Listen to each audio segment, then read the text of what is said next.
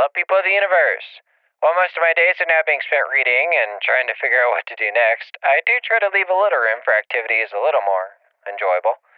Mainly music and mechanics. And I found another way to combine these interests. And that will be by fixing up this old David player I found in the radio station storage. It seems like this thing is supposed to play the music off those music disc things that take up a full wall here in the station. It should run on batteries, so no external power is required. However, a few of the parts are either missing or just don't work anymore.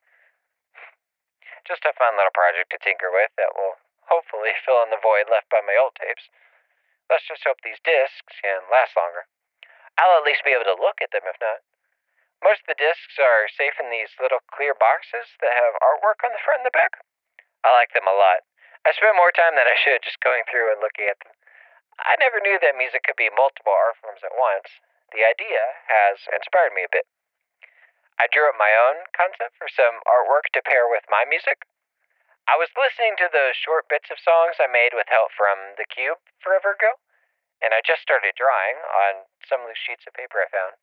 And what I drew was myself wearing my full red spacesuit and also a set of black wings.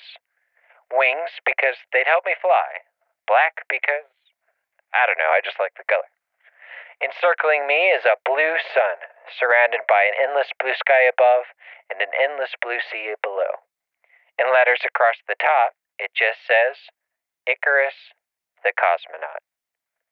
I found out that's what they used to call the people who went to space from the CCCP, which was apparently not in the United States, where I am now, so I'll be looking more into that. Cosmonauts, they called them. Us? It has a nice ring to it. I like it a lot. Anyways, because this art now needs proper music accompaniment, I'm working on putting together another project with a lot of the stuff I've been making. It'll have all the songs I've sent out so far, plus some extra stuff I've been slowly working on. The big piece will be this one mega song made from all the cube bits. I've just been mashing them together into something kind of cohesive, and it sounds really great. This project is really getting me energized again. I'm just hoping I'm putting that energy to good use. Well, if it feels good, it can't be bad, right? See you later, Spacefarers.